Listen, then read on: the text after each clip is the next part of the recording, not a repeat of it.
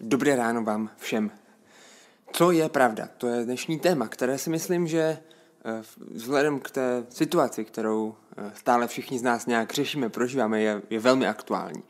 Je to téma, který eh, se dostává možná ještě na nějaké jakoby jiné světlo díky tomu, jak, jakou roli a jaký význam mají v té dnešní době a vůbec v řešení té koronakrize, dezinformace, informace, vlastně moderní pojem pro pravdu nebo lež. Hrají výjimečně důležitou roli. To, jak přistupujeme k různým vakcínám, testům, očkováním nebo strategiím, opatřením, dost závisí na tom, jaké máme o nich informace a co vlastně z nich je pravda a co je pouze nějaká snaha někoho nějakým způsobem nás někam dostat, něco nás přinutit si myslet a tak dále. Možná se člověk může ptát, na co se ještě může spolehnout, eh, kdo má tady pravdu. Je to ten odborník A nebo odborník B, nebo je to lid, nebo jsou to volení zástupci lidu. A my dneska máme v rámci naší velikonoční série eh, další téma, eh, které otvírá jeden takový zajímavý příběh. Je to příběh o, o Ježíši a o Pilátovi Ponském. To je ten příběh o tom soudu, o tom o tom, kdy, kdy Ježíš stojí před Pilátem eh, vlastně těsně před svým ukřižováním. A je to příběh, který je velmi, velmi zvláštní, má řadu takových tajemství, má řadu, skoro by se dalo říct, nesrovnalostí a ten příběh jako takový eh, samotný je, je vlastně možná, eh, respektive jeho historický záznam by klidně mohl být předmětem té otázky, co teda je vlastně pravda. Vždyť sama ta čtyři evangelia nabízí čtyři lehounce různé verze toho příběhu, jak se to chronologicky stalo. A, ale to dnešní naše povídání a to hledání toho, co je pravda v tom příběhu, nebo na tom příběhu o Ježíši a o Pilátovi, nebude úplně o tom, jak se ten příběh přesně udál, zda eh, byl prvně to nebo prvně tamto.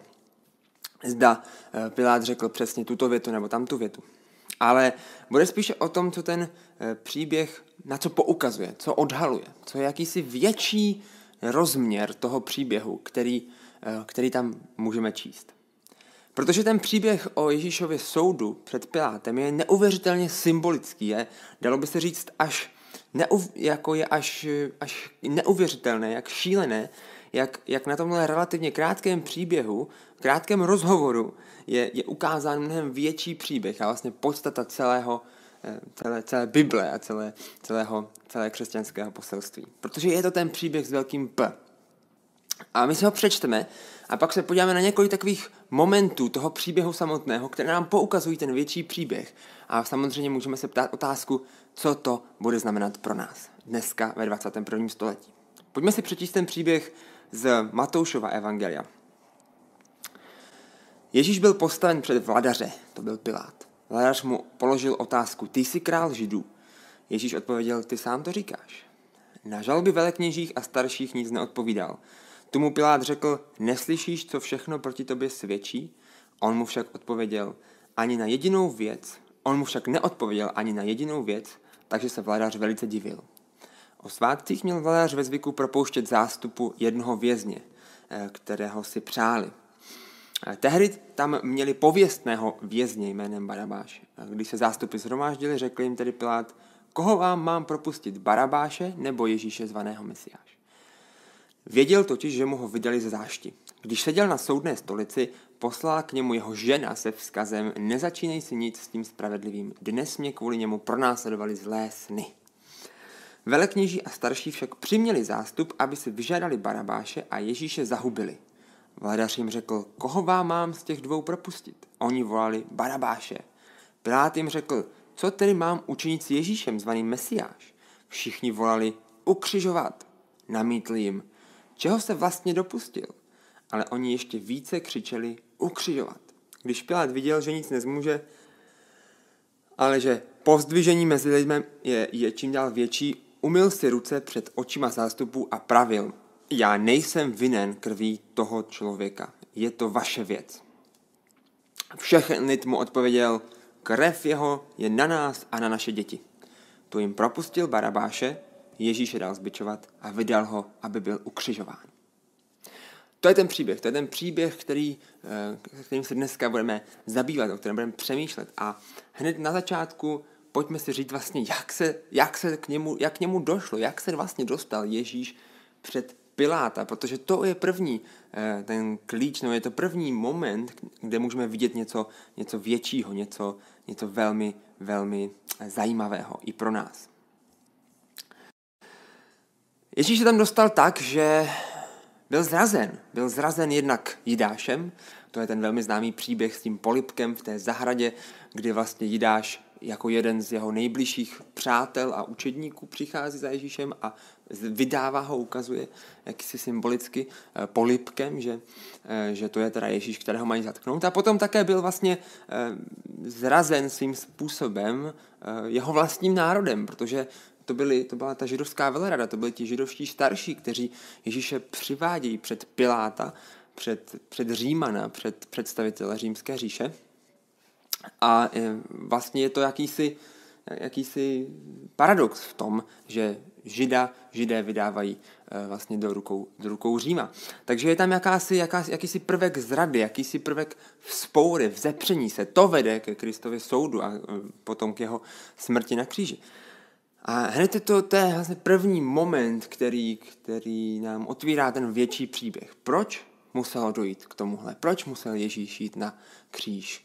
Eh, je tam prvek zrady, je tam prvek jakési vzpoury, vzepření se. A není to pouze prvek vzepření se nebo vzpoury a zrady od Jidáše a od židovské velerady, ale je to samozřejmě také, nebo primárně je to eh, vzpoura a vzepření se, zrada Eh, každého člověka vůči, vůči božímu spořitelskému plánu, vůči tomu, jak Bůh stvořil člověka ke svému obrazu, k tomu, aby přinášel boží moc a slávu a lásku do tohoto světa. A my jsme se rozhodli tohle nedělat, my jsme se rozhodli to s tomhle vzbouřit, my jsme se rozhodli eh, na, se na to prostě, se tomu, se tomu vzepřít. A kvůli tomu Ježíš musel na kříž. Takže ten první, vě, ten první větší rozměr toho je, že Ježíš Ježíš byl odsouzen a byl ukřižován zemřel a potom byl skříšen především kvůli naší vlastní zradě a vzpouře vůči Bohu stvořiteli. Tak jako tehdy symbolicky eh, byl vydán vlastně vzpourou a zradou Jidáše. Pojďme se podívat dál toho příběhu. Kde se vlastně Ježíš nachází? Ježíš se nachází před, je napsáno před vladařem, že byl postaven před vladaře a ten mu pokládal nějaké otázky. Ten vladař byl, byl Pilát Ponský, byl to římský e, nějaký prokurátor nebo něco takového, by se dalo říct, byl to prostě člověk, který reprezentoval tu, tu okupantskou říši, možná by se to dalo, dalo říct, říct, že to byl někdo podobný, jako byl třeba třeba Heidrich, prostě byl to, e, byl to člověk, který uplatňoval politicky tu, tu okupaci vlastně reálně. Byl to a velmi pravděpodobně z různých dalších historických záznamů, to byl někdo, kdo byl opravdu velmi, velmi krutý, velmi, velmi tvrdý, velmi drsný, nesmlouvavý člověk. A někdo, kdo asi nebyl prostě, opravdu ten Heidrich by bylo velmi zajímavé srovnání s Pilátem. A co je důležité, je, že vlastně je to skutečně reprezentant ten římské říše.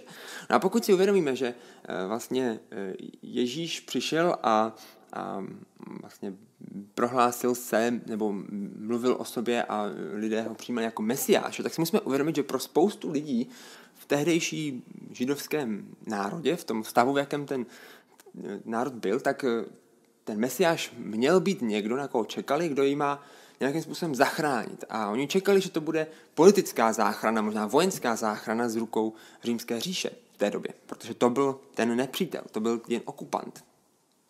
A tak když vlastně si uvědomíme, že, eh, že Ježíš, který měl vlastně v očích eh, těch lidí možná být eh, zachráncem Mesiášem z rukou Říma, tak najednou tady je vydán do rukou představitele Říma. Je vydán do, do rukou toho představitele toho, toho zla, toho zla.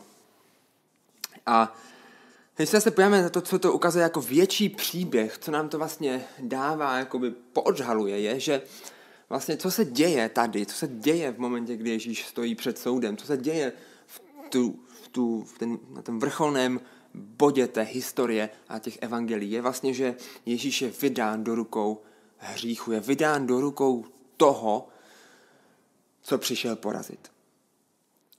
tak jako byl vydán do rukou Piláta, jakéhosi reprezentanta té, toho okupace, toho, kdo nás, do, do ten židovský národ jakoby z, eh, zotročoval, tak, eh, tak když si vezmeme ten větší příběh, tak Ježíš byl vydán do rukou hříchu, byl vydán do rukou zla, byl vlastně vydán na pospas zlu, od kterého přišel člověka zachránit. Je to, je to hřích, nikoli v Řím, eh, který potom Kristus ve své smrti a vítězství také poráží. Ten, do jehož rukou byl vydán.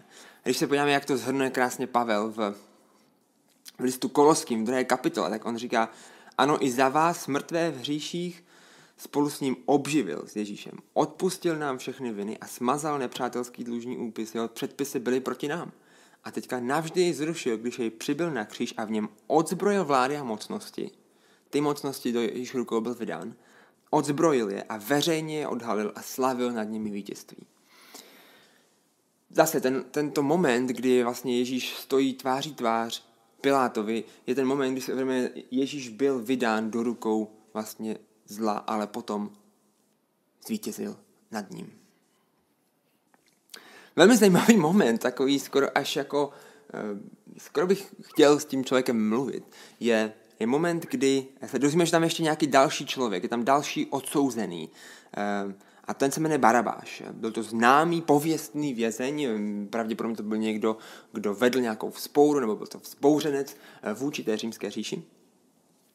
A eh, nechme stranou, zda skutečně bylo eh, jako tradicí, že, že Řím, Římané pouštěli jednoho vězně na Velikonoce historicky bychom se o tom mohli jako bavit, ale to není předmětem toho dnešního našeho zamyšlení. Důležité ale je, že tenhle člověk byl vinen. Byl to prostě nějaký zbouřenec, pravděpodobně to byl vrah, který zabil nějaké lidi a byl to prostě někdo, kdo skutečně si zasloužil trest. A vy už asi víte, k čemu mířím, protože opět v tomhle příběhu se nám ukazuje co si většího. Máme tu Ježíše, který je nevinný, a máme tu člověka Barabáše, který je vinný, který skutečně si zaslouží smrt. No a jak to dopadá ten příběh?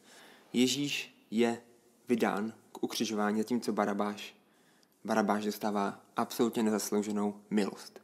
V tom příběhu je to jeden člověk a jeden člověk, ale zase nám to ukazuje na ten větší příběh. Ukazuje nám to na to, že Ježíš přišel, aby si vyměnil s námi místo, aby za nás nesl ten trest, který jsme si zasloužili. Tou spourou, tou zradou, že jsme si zasloužili naši vlastní, naši vlastní spourou či stvořiteli, naším hříchem. Ale je to Ježíš, který ho nese místo nás. A my díky tomu, díky tomu, že Ježíš vzal naše místo, učinil tomu zadost, není to nějaká jen laciná logika nebo nějaká laciná milost, je to skutečně zaplacená milost skrze Ježíše, tak díky tomu my můžeme být svobodní, tak jako tehdy Barabáš. Pojďme zpátky k Pilátovi, protože teď se dostává ten příběh k tomu nejzajímavějšímu, k tomu vrcholu, dalo by se říct.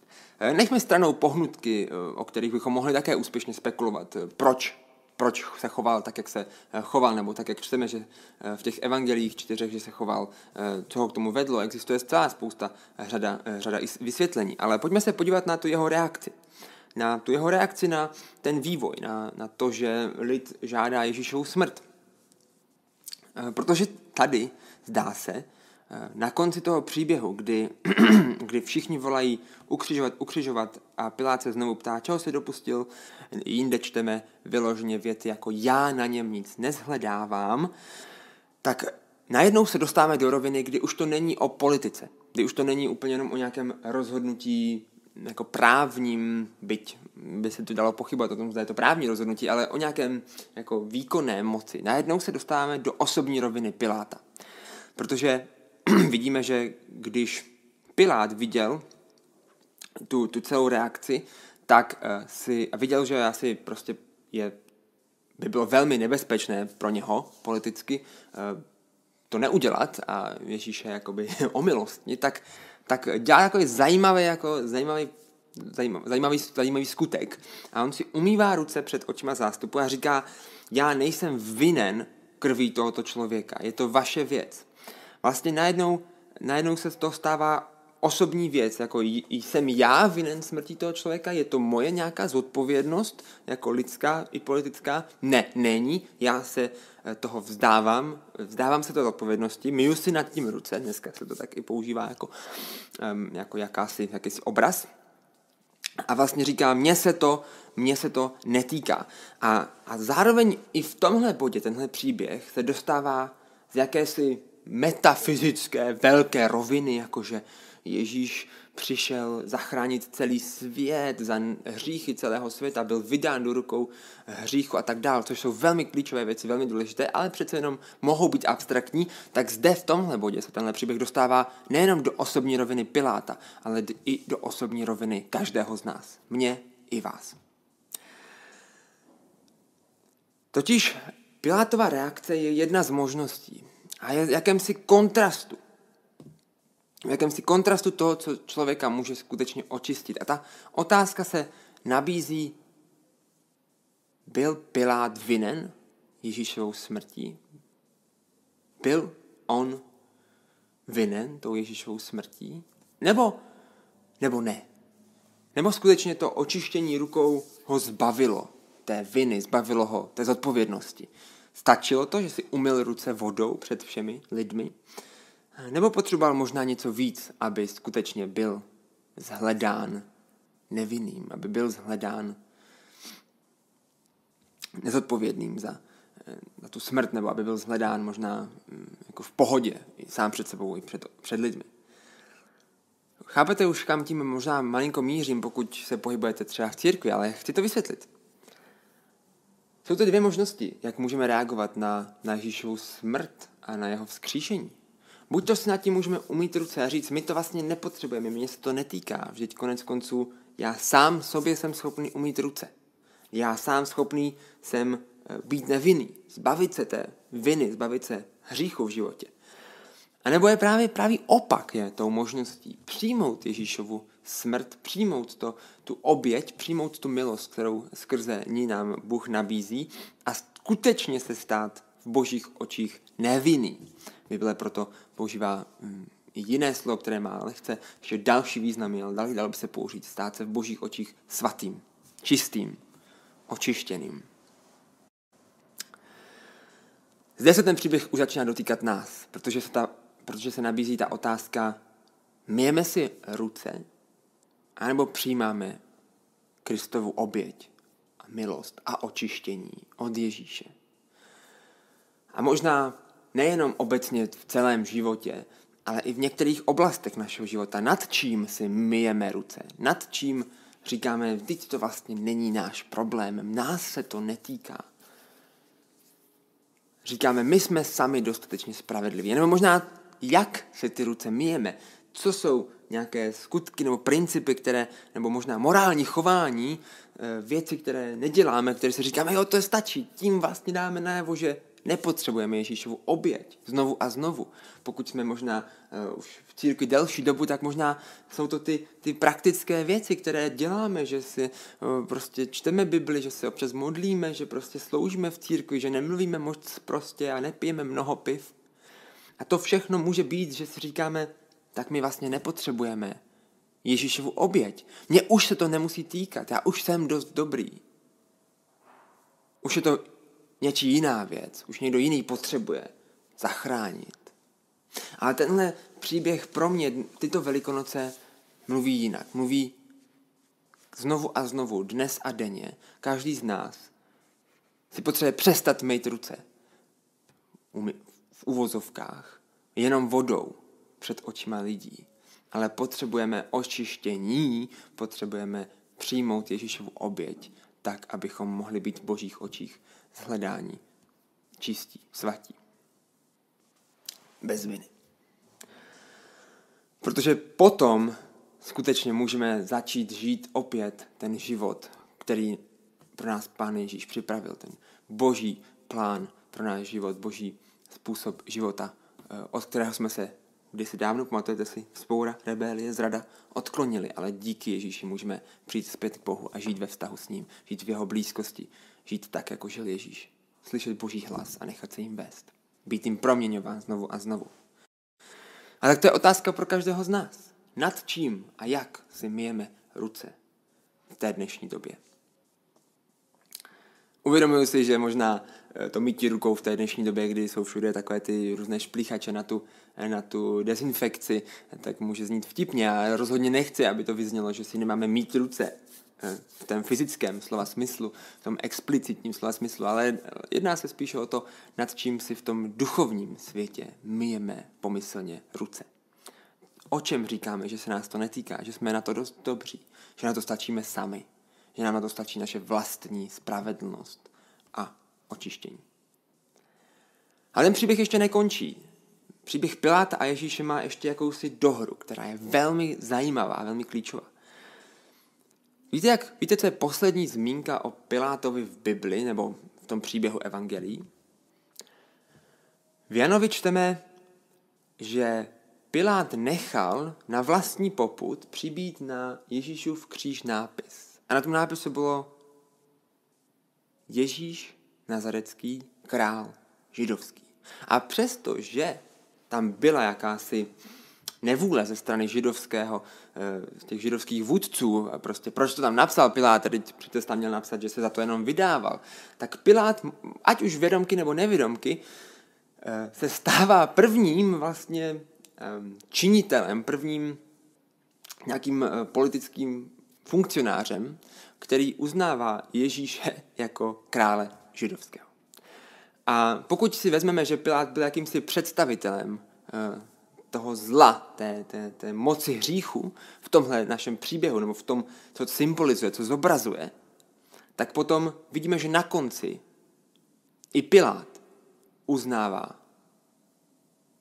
ať už vědomky nebo nevědomky, ale stává se tím, kdo, kdo vyjadřuje a uznává to, že Ježíš skutečně je král. Na konci je napsaný v Bibli, že každý nakonec vyzná, že je král. Každé koleno se před Bohem skloní. A stejně jako Pilát, i všechny mocnosti temnoty se skloní před Ježíšem a uznají, že on je pánem a králem. A tak to může být takový průvodce, takové pozbuzení do toho velikonočního času, který je před námi, Eh, příští týden, na který bude opět jiný, možná méně zábavný, možná méně komunitní, ale věřím, že stále důležitý. Ať už se děje cokoliv, ať už jsme v kterékoliv fázi života, můžeme být ujištěni, že Ježíš je král a že ho nic neporazí. Ani Pilát, ani římská říše, ani mocnosti zla temnoty, ani hřích. Ježíš je vítěz. A my, pokud si nad tím neumíme ruce, nad jeho obětí, a nad jeho milostí, ale přijmeme ji, tak můžeme být součástí tohoto božího vítězství a toho působení vítězství v našem světě i dál.